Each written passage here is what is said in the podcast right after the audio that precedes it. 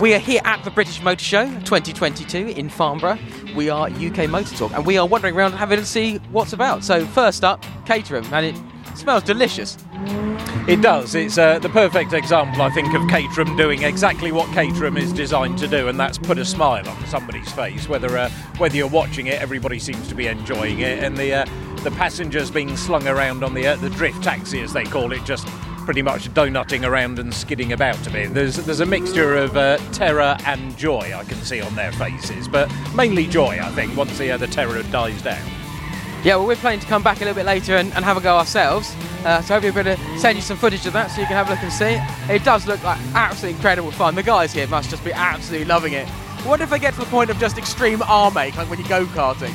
Uh, I would imagine so. Also, probably a certain amount of dizziness as well. I would say because it's uh, there's a lot of going round in circles, and uh, yeah, maybe uh, maybe a bit of uh, sickness towards the end of the day. But again, the people driving seem to have a fairly big smile on their face. So Yeah, I mean, there's a whole lot going on here. I mean, looking around, you can see uh, Ford represented with a few vehicles. We've got young drivers uh, driving around in uh, Vauxhall Corsas. Sorry, um, just trying to get people into into, into the into cars into the industry. Uh, and other than that, Cinch being a, a huge headline sponsor here, have got big stands full of supercars and such. Um, but there's there's so much owners clubs, new cars, electric cars retro converted EVs, all kinds of stuff. So we're going to have a wander around, see what's about, and uh, yeah, see what we can find. I've been interested by something almost entirely out of place, I reckon, here on the Cinch stand. It's well, it's quite easy to miss actually. Buried in amongst lots of uh, of normal sized cars, we have a Mini. And it's uh, it's an original Mini, but it's been beautifully restored and kept up to, hasn't it? It is immaculate. Yeah, so this is a, um, a rally spec Mark One Morris Mini Cooper, and it is is lovely. It's got tiny uh, tiny little mini lights on it, the type you sort of. I'm not sure if they're 10 inches, but they certainly look like they should be. Um, I'm gonna have a look. I'm gonna have a look. Bear with me whilst I just have a quick stare. Da da da da da da. Yes, they are tens. Yeah, so nice t- tens with, with chunky tyres on. It's got the light pod on the front. It's got, as you'd expect from a Mark One, uh, Mark One Mini, slidey windows, external door hinges, the little teardrop tail uh, tail lamps. But this thing is, is very cool. So it's got the um, it's all it's got a cage inside. It's all stripped out, and it's just oh, this is pretty much my idea of perfection, really. So uh, this thing, it was uh, it- it's an early one, so 63. So it's obviously starting 59. It has to be said though, it looks in uh, in very good nick for 19 years older than me. Let's put it that way. In, uh, in 19 years, I don't think I'll be wearing as well as this, but uh, a, uh, a bit cheaper than me as well. Actually, it was uh, 75 pounds it cost when it was bought by the current owner. So that's that's a bit of a bargain, isn't it? I know car prices have shot up recently, but I'd be willing to bet this has shot up a bit from 75 quid, hasn't it? I mean, arguably, I'll say this is a better nick than you. Uh, truth be told, but Uh, yeah, I think that's probably right. I, I haven't had a body off restoration though, so it's uh, it's to be excused. Yeah, so this is uh, yeah, rallied first in 1981.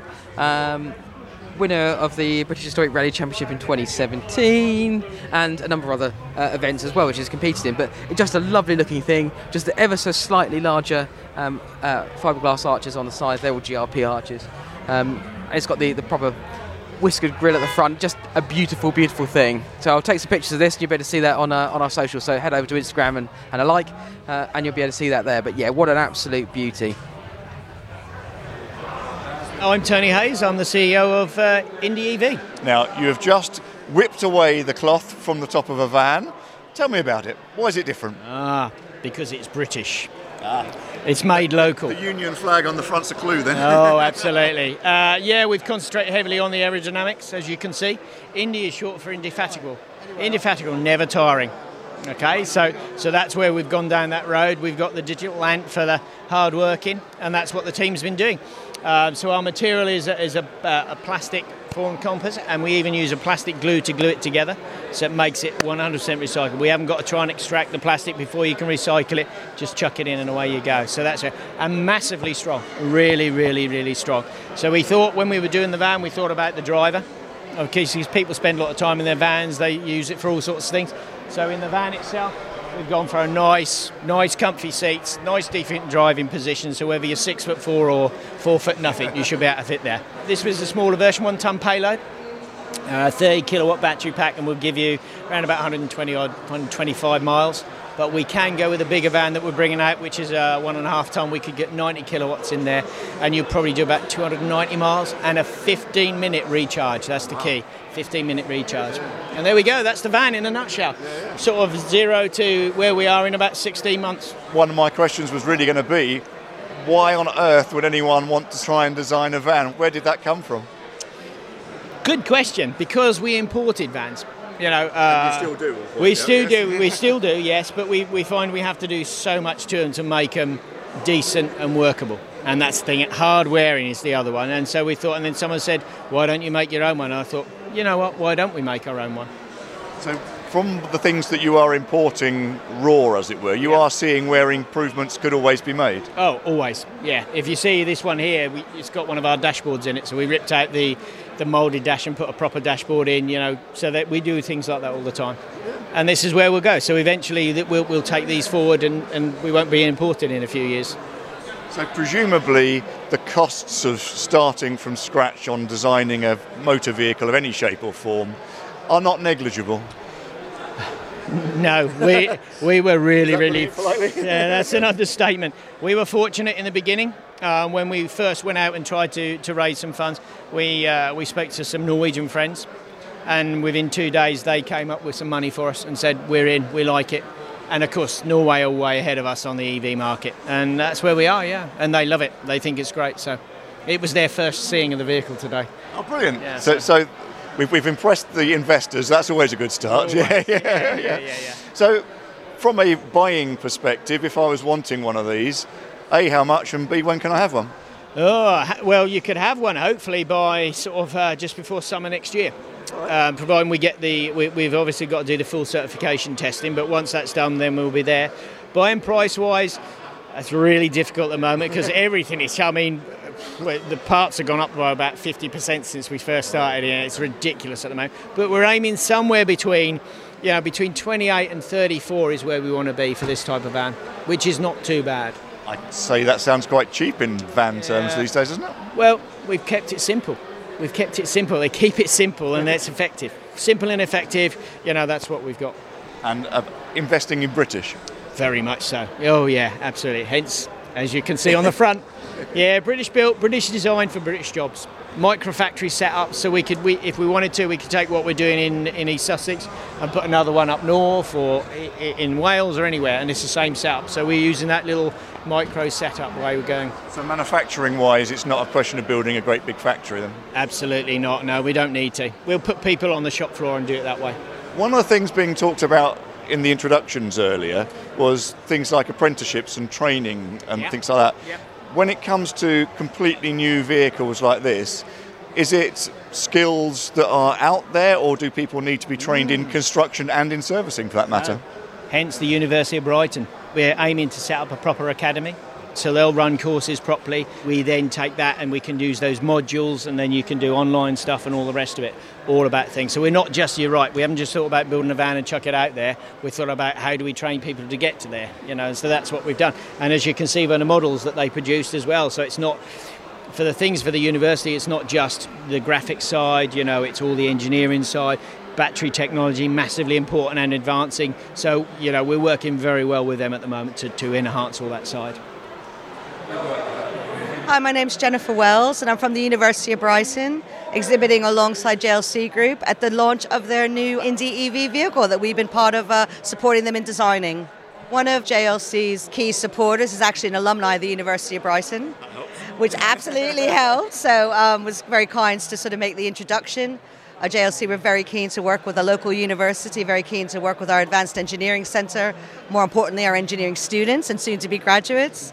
And the partnership really just flourished and, and, and developed very much from there. So, working hand in hand with the business and, and with our students and our academics. They came to us and said, We are developing and designing this really new, exciting vehicle.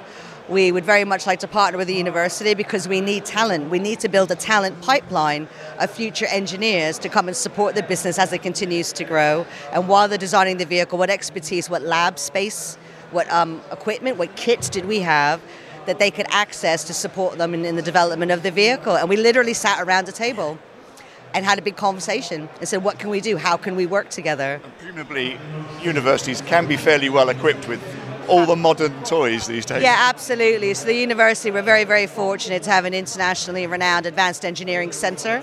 Uh, funding, funny enough, partly um, as a result of a 30 year collaboration with Ricardo, the F1 engine designers. So we've got a very good track record in that respect. Are very fortunate to have that kind of facility locally. A bit of a well kept secret. Um, and now we've actually have a, a JLC Group lab. They've donated some of their electric vehicles for our students to actively work on. So, yeah, really, really fruitful partnership. So I'm standing in front of a table now with various different shapes and forms. Are these things that the students have sort of come up with as ideas for using a, a basic platform? Is that, is that where it comes from? Yes, absolutely. So the um, the kind of ingenuity, if you like, of the Indy EV, the, the, the new vehicle we've that we've just launched, is its modularity. So what they did is they came to us and I said, look, I have an idea. I'd very much like to put some students together from different disciplines. So we had an engineering student, a product design student, and a student from interior architecture, of all things, to come together and say, this is the idea. JLC gave us a brief, a design brief, and let our students literally as a design team went away and came up with fantastic ideas of how could they build models, how could they demonstrate the flexibility and the modularity of this new vehicle.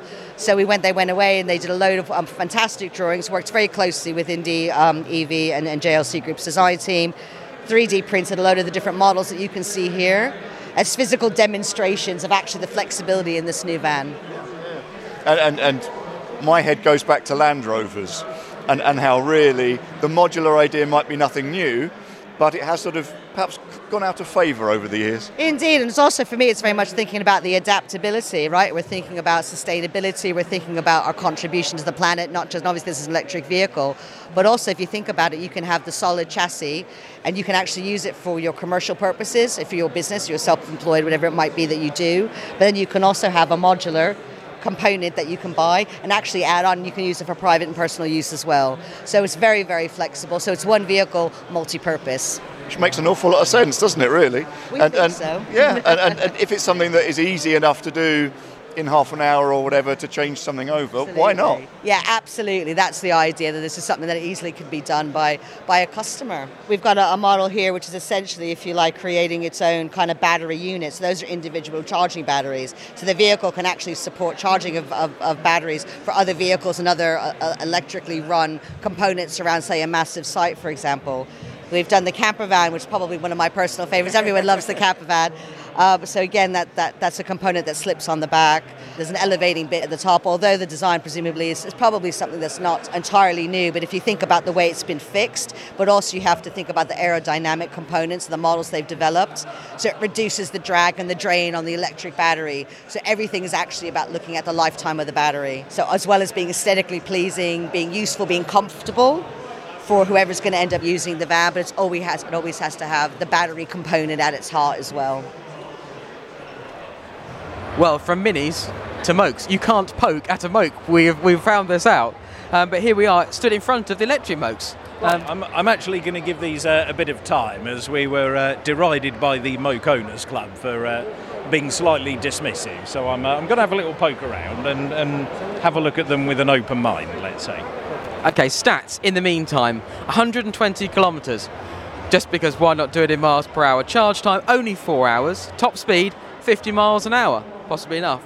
But acceleration 0 to 50 miles an hour is only four and a half seconds. So that's pretty quick. Um, size-wise, well, it's the same as a normal Moke. This one in front of me here is covered in Union Jacks. It's got uh, projector headlamps fitted, and it's, it's a, a, pretty cool bit of kit. You can have them in left-hand drive, right-hand drive, uh, and they're all rear-wheel drive. So I'd imagine that means you could do some uh, some funky little drifts them if you fancied. They've also got a military-inspired one, which is pretty cool. Uh, I'm still I'm not sure whether again they'd be any good for military application, but Jim, rear-wheel drive thoughts. Uh, I'd quite like to have a go on in one actually, knowing that it's rear-wheel drive. That might actually be a hoot to drive, but I think it's they're, they're certainly one of those vehicles that uh, lifestyle's the wrong word. So we apply lifestyle to uh, SUVs and boring things like that, don't we? But it's uh, it's a lifestyle vehicle in the proper sense of the word lifestyle, isn't it? But actually buzzing down to the beach in one, spending the day at the beach with your mates, having a laugh, mucking about, coming back again. Actually, yeah, I kind of get it. Whether the British climate is quite so uh, geared up for them, I'm not too sure. Don't you start saying things like this again? Well, no, but we're either in the middle of a drought, so the top of my head would get burnt. So, well, I could wear I a hat. that's a you problem at yeah, this it point. Probably is a, a me problem. But I don't know. They're, they're a thing. Yeah. Certainly a thing. It's anything. Good fun. I suppose if you if you like a beach buggy, then this is the same sort of caper in some ways. Yeah, that's that's kind of. I can't quite decide, or can it not quite decide what it is? Is it beach buggy or Utility vehicle, but a proper utility vehicle. Pro- yeah, proper utility. Probably be quite good to shoot out of, I should think. Get someone to fire clays, and you could shoot. I was about to say, just just clarify exactly what it is you're wanting to shoot. oh yes, clays, because that's definitely the way forward. I'm Steve Nash, Chief Executive of the Institute of the Motor Industry, which is the automotive industry's professional body. We're here at the British Motor Show supporting it's a fantastic event because it's a great opportunity for us to talk to lots and lots of young people about careers in this industry. You know, the industry is short of people. We've got about 23,000 vacancies at the moment. And I mean, look, as I came in just now, people were teeming in from across the road, and that, that gives us great opportunity to actually talk to real car enthusiasts about how they could come and join us and get a great career. And, and careers are what you're highlighting today, isn't it? The fact that there are so many different opportunities in so many different areas, but within the motor industry. Do you know, it actually surprises people who work in the industry when we tell them that we've got 150 plus people on our website talking about the jobs they do in automotive retail alone. And people who've worked in automotive retail all their life have not got a clue. There's over 150 jobs in, you know. So, I mean, we can really offer people a career, not just a job. And yeah, that's what it's all about today. It's about being here, being in front of the public. I mean, it's a great show. I, I think last year was great. It's definitely moved up a gear this year.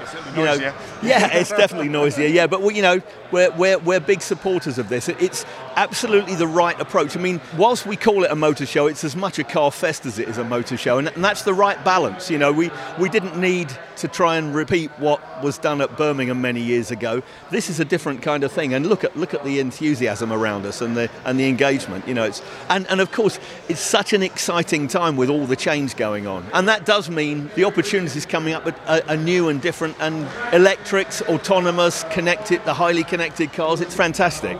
It all sounds terribly technological. IMI offer training in these areas? Well, as the professional body, we offer training through partners. We set the standards and we offer the certification and the qualifications. So we've got over 650 regulated qualifications, whole suite of accreditations, and so on. And that's just the non-manufacturing side of automotive, which is incredibly. We got 48 trade bodies. That's how diverse we are. We spend over 100 million pound a year on training people. You know, we're very committed to that lifelong learning. The crazy thing is, you know, I mean, we last year, astonishingly, the our sector gave back three billion pounds worth of apprentice levy, which is barking mad. You know, I mean, because apprentices are the lifeblood of our industry. You know, so we're here to fly the flag. You know, for training and development. So that kind of money that's going back, is it because the local dealers, probably fewer and fewer of them being independent, but local Yeah. dealers are almost putting their head in the sand about going into these new technologies, having to train people Well, in I- the areas? I, I think it's more about, you know, having been in the industry. I mean, I love it dearly. I've been in it for 40, 40 odd years, but I, I kind of know where the warts and all are, you know, and we're a very kind of now type business, you know, got to make the day to make the week to make the month to make the quarter.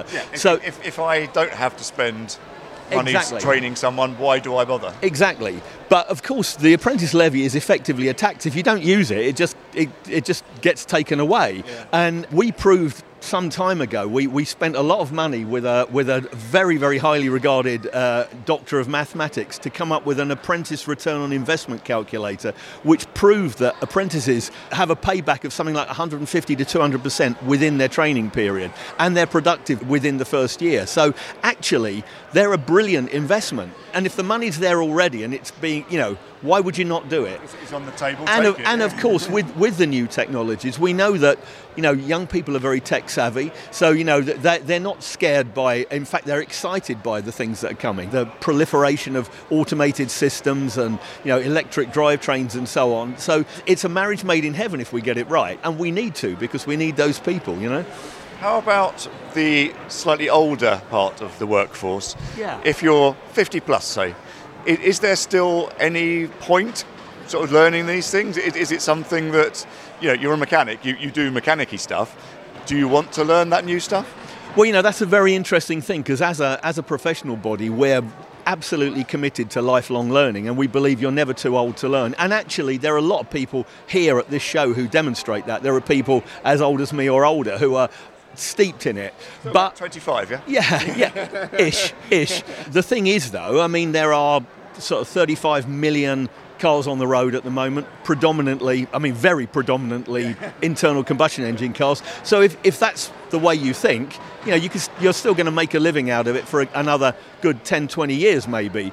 But I, I, think you know more and more the uptake in the qualifications. We're not where we need to be. We've got a skills gap still. There's about a quarter of a million people who work on cars every day we need about 90,000 of them to be qualified by 2030, and at the moment we're not on the pace. And it's amazing, actually, if you look at 2032, because in 2030 we stopped selling internal combustion engine cars. The requirement in 2032 is 111,000, so the curve goes up very steeply. The engagement, though, is encouraging at the moment. So, of all the qualifications available in this sector, and as I said, we've got 650 alone, and other organisations have got theirs the most engaged with qualifications are the level two and level three electric vehicle qualifications. So people are buying in. And I think, look, a couple of years ago, people were still saying, you know, I don't know whether it's really going to happen they know it is now. I mean, look around, look around just this hall here, you know, and so there's something for everybody, isn't there? I mean, I spoke to a, a guy yesterday. They're in this hall actually. They convert classic cars. Uh, they do a fantastic job as well. And he said, I love these cars. I don't want them to become something that gets wheeled out into a field once a year for people to look at and go, oh, I remember those. he said, put an electric drivetrain in it, it becomes a car you can use every day. And he's absolutely right. At a price, of course. so, anyone in the industry, come and look at your website. Anyone not in the industry, also come and look at your website, absolutely. presumably. absolutely, which is www.theimi.org.uk. Yeah, absolutely. And we've got our careers team here today. We've also got our technical teams here, so plenty of people here to engage with. Young and old. Young and old, yeah, yeah, yeah, indeed. We are having a look at uh, one of those brands that has shot off from a separate manufacturer, much like DSR2 Citroen. We are having a look at the Cupra, which is uh, Seat derived, and this is the Cupra Born. Bit of an odd name. Yeah, originally the el-Born, so this is the same as the ID3 fundamentally, and you can definitely see the VW influence here. So it's got the same pedals my S3 had, it's got the same um, indicators and wiper stalks, bits and pieces, and a big touchscreen which dominates the centre. Otherwise, it's a little bit smaller in here than I thought it was going to be. I, I like this. I think it's quite quite cool looking. So you've got copper accents on everything. I was about to say I'm loving the uh, the material choices and colours the way they go. It's yeah that, that coppery bronzy type colour on the metal bits. There's a bit of faux carbon fibre in the middle of the steering wheel, so that uh, that tickles my pickle and then we've got almost a neoprene type is, fabric on the seats. I was trying to it's, uh. Yeah, it's not leather, not pleather, not vegan leather. I think they've decided to, if uh, if you're not going to go with proper leather, go with something that's completely different, not trying to be leather. Having said that, it's kind of a, a leather effect on the uh, on the dashboard, but uh, nice suede effect on the uh, on the armrest. There's lots of different materials, but I quite like them. They work well together. There's quite a few nice little details about this. I have to say, I think the inside, the fit and finish is better than the ID3. Um, looking at things like the door, there's a motif of diamonds around everywhere. They've actually printed that into the door card, but it doesn't feel all entirely plastic and scratchy like a lot of cars at the moment seem to.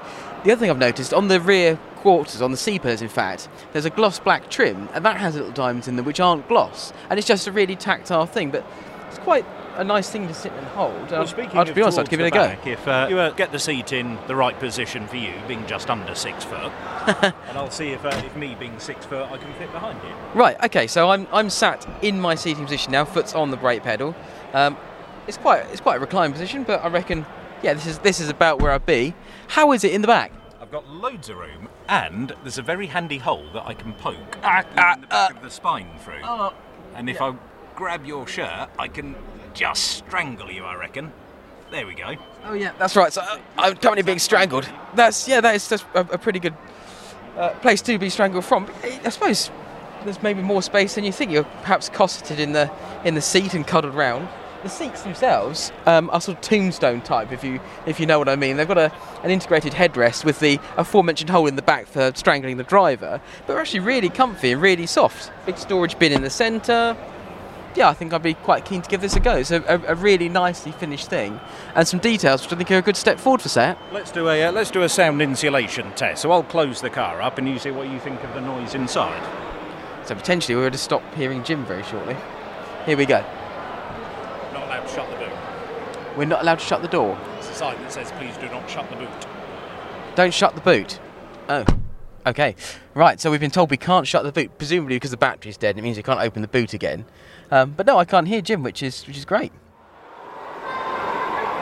So I'm Tim from a company called TSO, and we're here all about the highway code and learning to drive materials. Now, the highway code is something that, uh, yes, we have all read at some point, really. Some not so recently as others. Paper copies sitting here, a very good idea for most people to get hold of sometime. Correct. So it's not just available in paper copies; it's available in all formats to suit people. So apps, um, everything like that. But yeah, everyone last time they picked up the highway code, you might have been 20, 25 years ago, and you passed your driving test, if not more.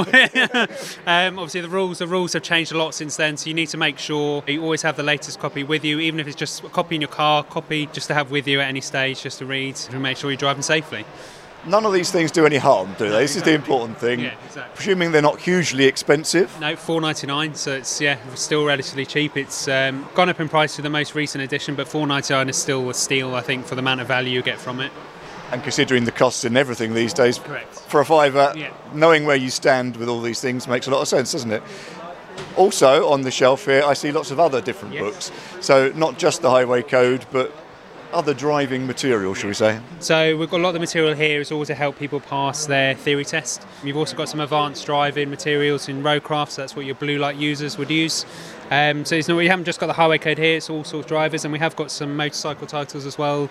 If you're not just a driver, so you know, lots of formats suit different people. And I can see one at the end there saying, Know your traffic signs, signs, and, yeah. and several more in the front here. Even things like traffic signs develop over the years, don't they? True, they do develop, and um, that book you talk about there is one of the source materials for the theory test. So if you are learning to drive, it is one of the key publications you need. But yeah, all the driving signs in the UK, then like you say, they continue changing. So similarly with the highway codes, make sure you have your latest copy and just keep up to date with the latest rules.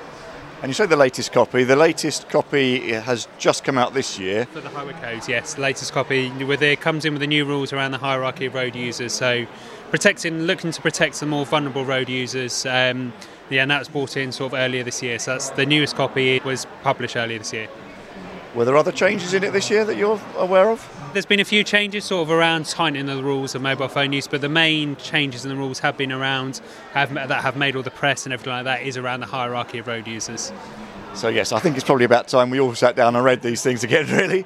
You say they're available in all formats. What, what, what are all formats in this day and age? So you've got you've got smartphone apps available in, you've got ebooks as well via all the different you know you, we know all the stores via Amazon, etc., Apple, and um, any high street retailer as well.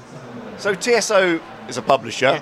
Is it just the highway code? No, then? so we used to be HMSO back in the day, Her Majesty's Stationery Office, privatised in the 90s. We still publish on behalf of a lot of sort of governmental clients, so DVSA, HSE for one, the MHRA, so the people who do all the sort of, um, you know, did all the vaccines, the pharmaceuticals, as well as we're looking to do a lot more private stuff as well. So we're looking a lot more in the sort of IT space and project management space. When we do have a lot of smaller clients, Civil Aviation Authority is another one, DFT is another one, so the Department for Transport. So there's a lot of the, um, not just the D or DVSA and the highway code we do, it is quite a broad range of um, topics.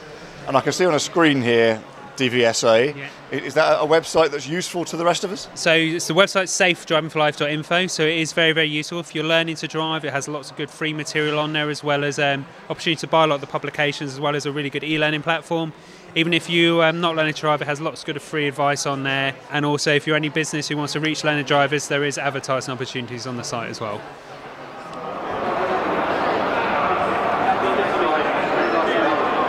Here's a, a commentary on the motor industry for you. So, we're wandering around here looking at all the new cars, and there's lots of stuff here. We just spoke about the el-Born. We've looked at the Mini, which is uh, the Mini Moke, that is, which is obviously a new car that isn't a new car. And there are a number of other brands here. So there are Honda, there's Vauxhall, there's Peugeot, there's MG. Just, you know, Hyundai, BMW, Land Rover, MG, if we said MG side. So lots, lots of brands, but but not actually them, which is quite interesting. And by that, what we mean is that the cars that are here are actually car dealerships which seem to have invested in coming down. It's only really Ford that we've seen that have come along, and only with a few cars on display and a few that are being driven, and Alpine. It's interesting that we're seeing the not the manufacturers represent, but the, the dealerships themselves, which presumably is good news for the manufacturers, and I guess perhaps good news for the dealerships if they've got a, a big enough area that they cover that they can capture the people that are here today. But it's an interesting thought, I suppose, a side note about what we can see here.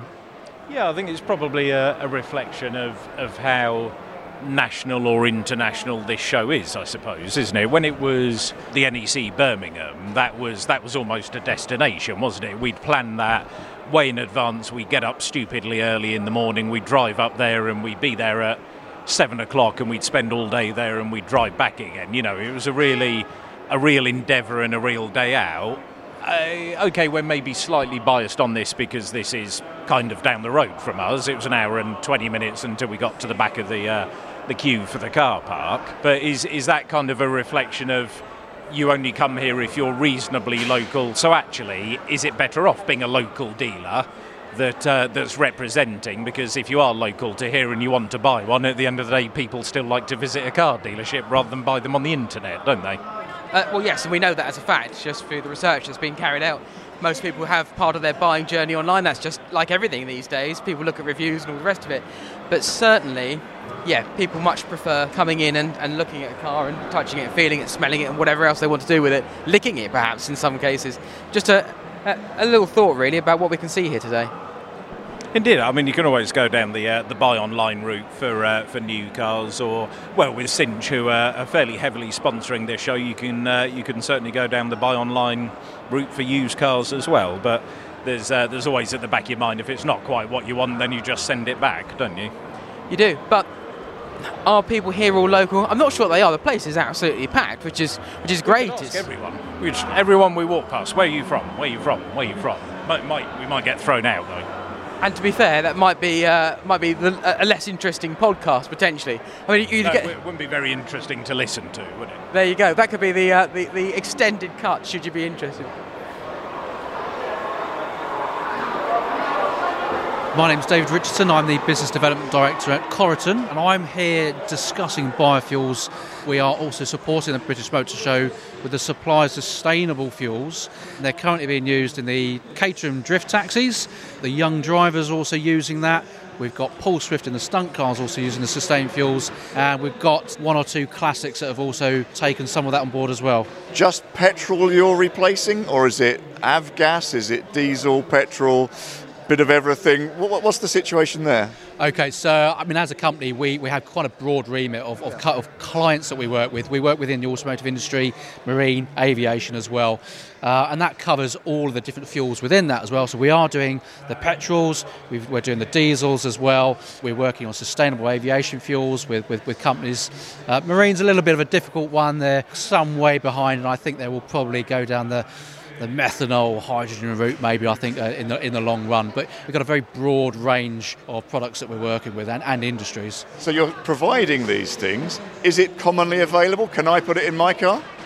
uh, it's not commonly available to the mass market although it's still a fledgling technology um, uh, you know there's still a lot of it in circulation in certain applications Uh, I mean there's one facility that's producing some in the region of about 20 million litres that sounds like a huge amount of fuel but actually if you look at the grand scheme of things of how much fuel we use as a species it's a drop in the ocean It Doesn't go quite as far as perhaps we'd like to think it would. No, it, it, it doesn't. But we've got to start somewhere, and there's a lot of these companies uh, that are starting that have got development plants in, in plan at the moment, but they're looking for the investment to help sort of scale them up so that they can get out there to the market.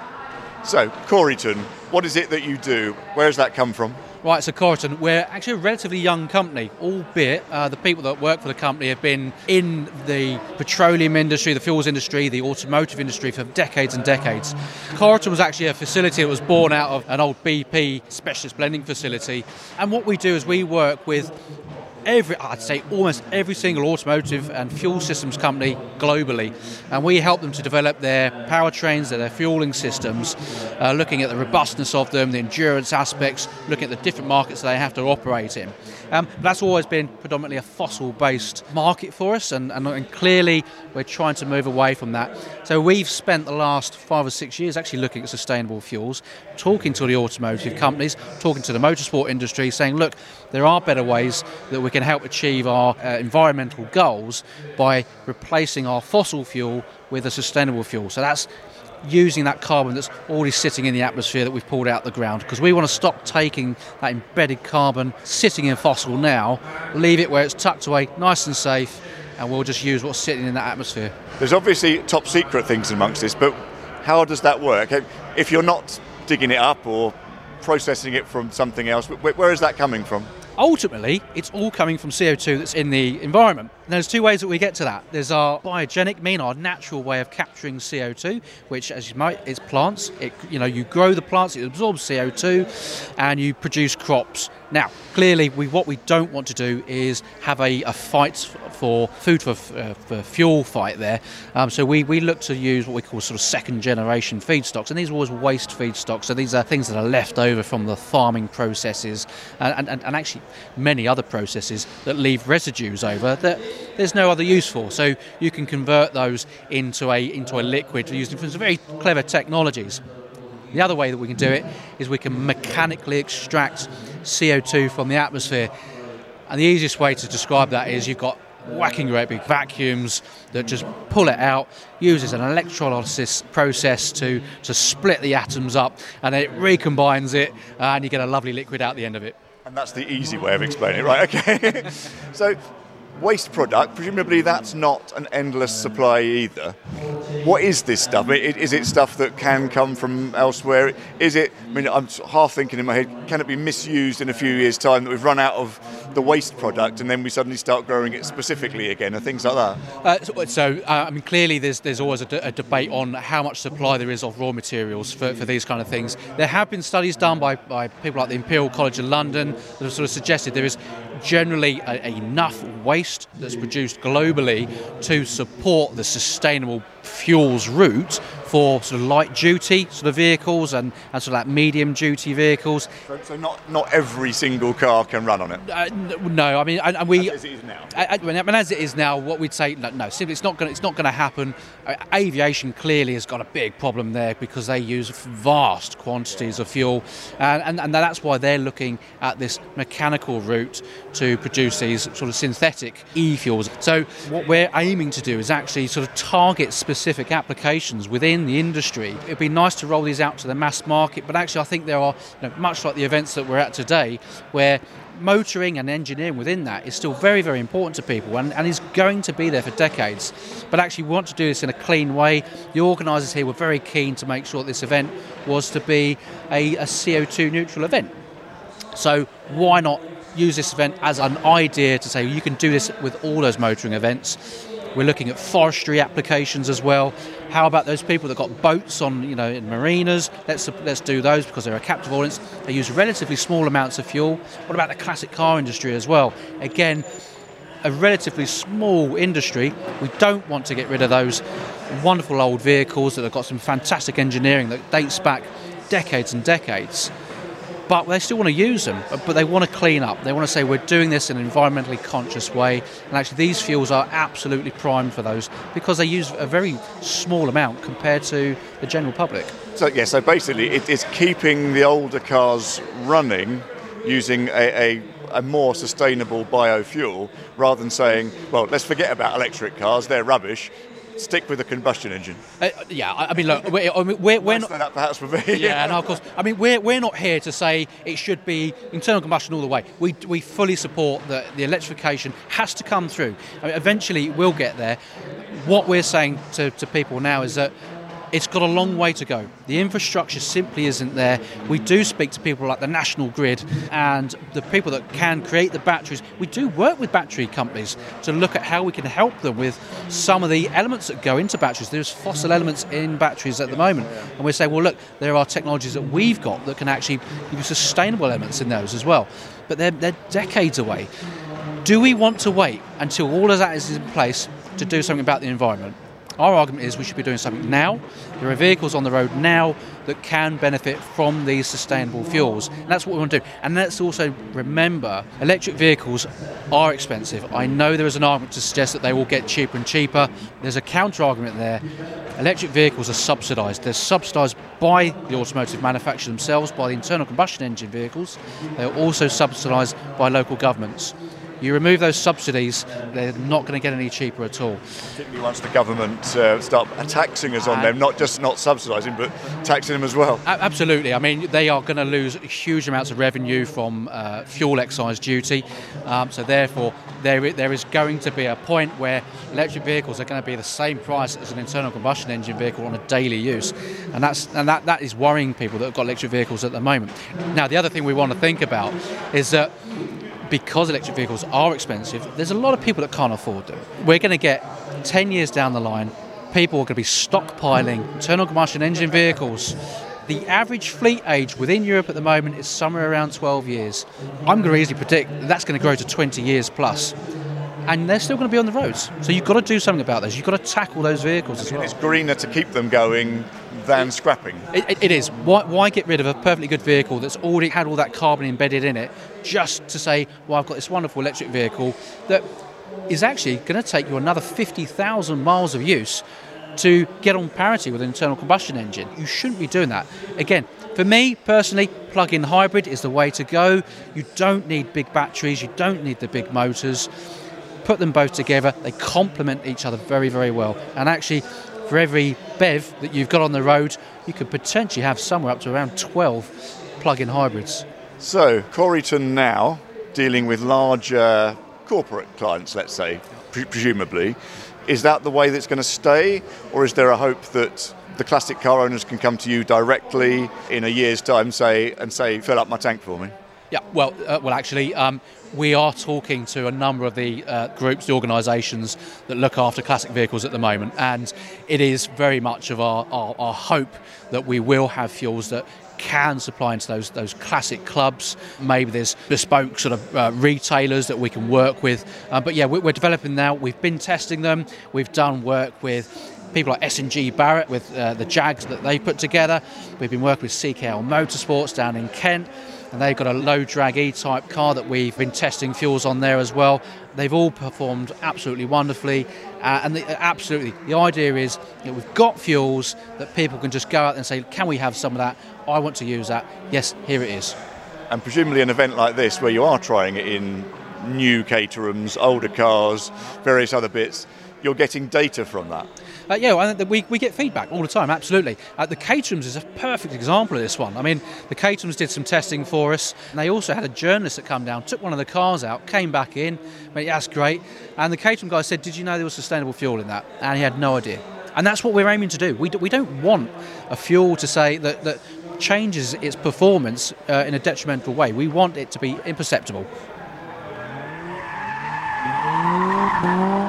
Right,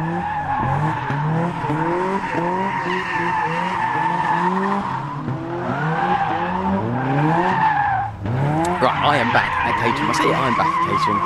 Jim and I are back at Caterham. I'm stood at the side here because Jim is just about to jump into uh, Seven shortly and go drifting. He's got a massive grin on his face and he's going to be videoing this, so you'll be able to watch this on our socials later. So he's got a camera uh, inside the car, I've got a camera outside of the car, and hopefully you'll be able to see what's going on. But expect a lot of noise and a lot of tyre smoke. That was hilarious fun. I mean, as, as a way of a brand engaging people and getting people on board and learning what the cars are about, and hey, just come along, have a good time, have some fun. There's there's something for everyone in there. There's the drift taxi, which uh, which I've just been out in. Managed to get some, well, in my humble opinion, some fairly spectacular video. We'll see how well it goes together in the edit. I think most of the skill might be in the editing, but it was uh, a hilarious taxi ride. Lots of uh, figure eights and donuts around the barrels. Um, but then wandering back through, they've got a simulator, so you can have a go around uh, Brands Hatch, one of our favourite local circuits. so that was uh, that was good fun. I got around in under a minute, so I didn't disgrace myself, did I? I was sort of what top top ten for the times for the weekend, so I'll uh, I'll take that. And the uh, just narrowly pipped by a lad who uh, I think he spanners for a Caterham race team, doesn't he? So uh, yeah, to be within a couple of tenths of him, I was fairly chuffed with that. Yeah, I mean, what was most impressive, is the kid that was at the top, um, I think you managed to 58.8. I think the top was 57.8, so there's not a lot in it. But the guy that was at the top was a, a kid not old enough to drive, doesn't race with him, but presumably does a lot of sim racing um, because he just obviously got in there, shoulders back, and smashed it. That's it. I mean, I'll, uh, I'll get my racing driver excuses in. I think it was just Paddock Hill, wasn't it? Just a bit too uh, bit too early on the throttle, so a bit wide on the way out. Lost a bit of time there, but other than that, I think I was fairly there with it. To be honest, I wasn't too far off. The cars definitely were set up for some safe understeer as well. It did react, I think, probably the way you'd expect, with a little bit of little bit of throttling back end out. But but hey, it looks like it was great fun anyway. Yeah, definitely. And as I say, it's just uh, there's something for all uh, all ages. You know, you don't have to be very old to go in the drift taxi, and you can get thrown around. There's some young kiddies going in there, and there's grown-ups going in there. And but the the one thing in common is everybody comes out with a smile on their face, and uh, and I think loving the brand a little bit more for it. So well done, Caterham. Hats off to you. Hi, I'm Andy Edmondson, I'm the chief exec of the British Motor Show. So it is on your shoulders, everything we've been enjoying for at least two days now. It is, yeah, absolutely. Um, two days of enjoyment. It's been 12 months of planning. Yeah. When we spoke at the launch event back in October, November time, everything was on paper, it was all in the head, it was all aspirational. How's it all gone? Now the show's here, it's going really well. It's been a real challenge to get it here. The events industry's, you know, not had an easy year. So it's been a real slog, but I'm really pleased. It's all come together really, really well. We've got a lot of happy faces, everything that we planned is, is happening. Really, really, really pleased. I mean, in the last two days, we've had two world records outside. Yeah, two world records and two more to come, hopefully. So uh, Paul broke the world record for uh, it, it was an electric car yesterday, parallel parking and we've had a very specific world record, which is the most number of donuts around a wheeling motorbike. But that was kind of also partly because it's a great spectacle. So yeah, and it was actually harder than it looked. Yes. Well, they certainly hard. It, certainly, it looked hard, and it was harder than it looked as well. Yeah, yeah. Well, yes, and it's one of those things that works or it doesn't, and presumably you only get so many goes at having a go at it. When you're working with the Guinness World Records, I mean, they're great people, but it's very specific. So you, you can't practice as much because when they get here, they'll make it very clear what you can and can't do. So that was really the first time that those guys got to practice it or, or got to attempt it properly, and they did a great job. So yeah, so really pleased. World records, happy faces, loud cars, electric cars. It, really pleased with the way it's going so far. And everything's so much bigger than last year. It, it's all still on the same site, but there's just far too much to see. yeah, we, the, the, the, concept's always been we want you to turn up and leave thinking I didn't quite do everything, uh, and I think that we've managed to do that again. It's we've got a new hall, we've got a second arena, so we're about thirty percent bigger and that's our intention. Every year we'll do different things and we'll grow. We're not one of these companies that will sit there and go, it went well, let's just repeat it in 12 months. I want people who came last year to say it was different, and that's what we're hearing.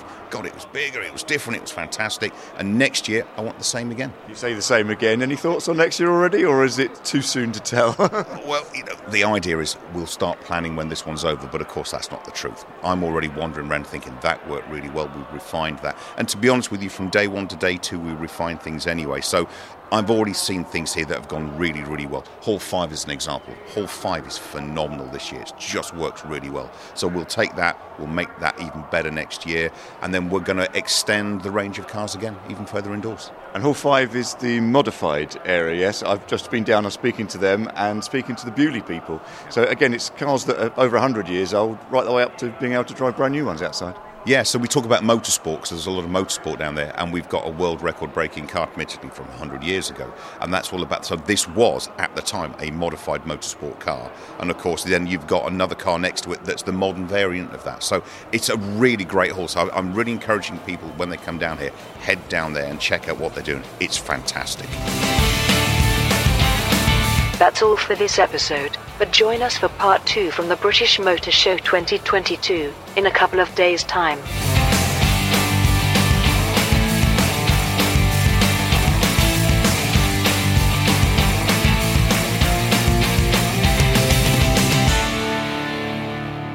UK Motor Talk, a first take media production.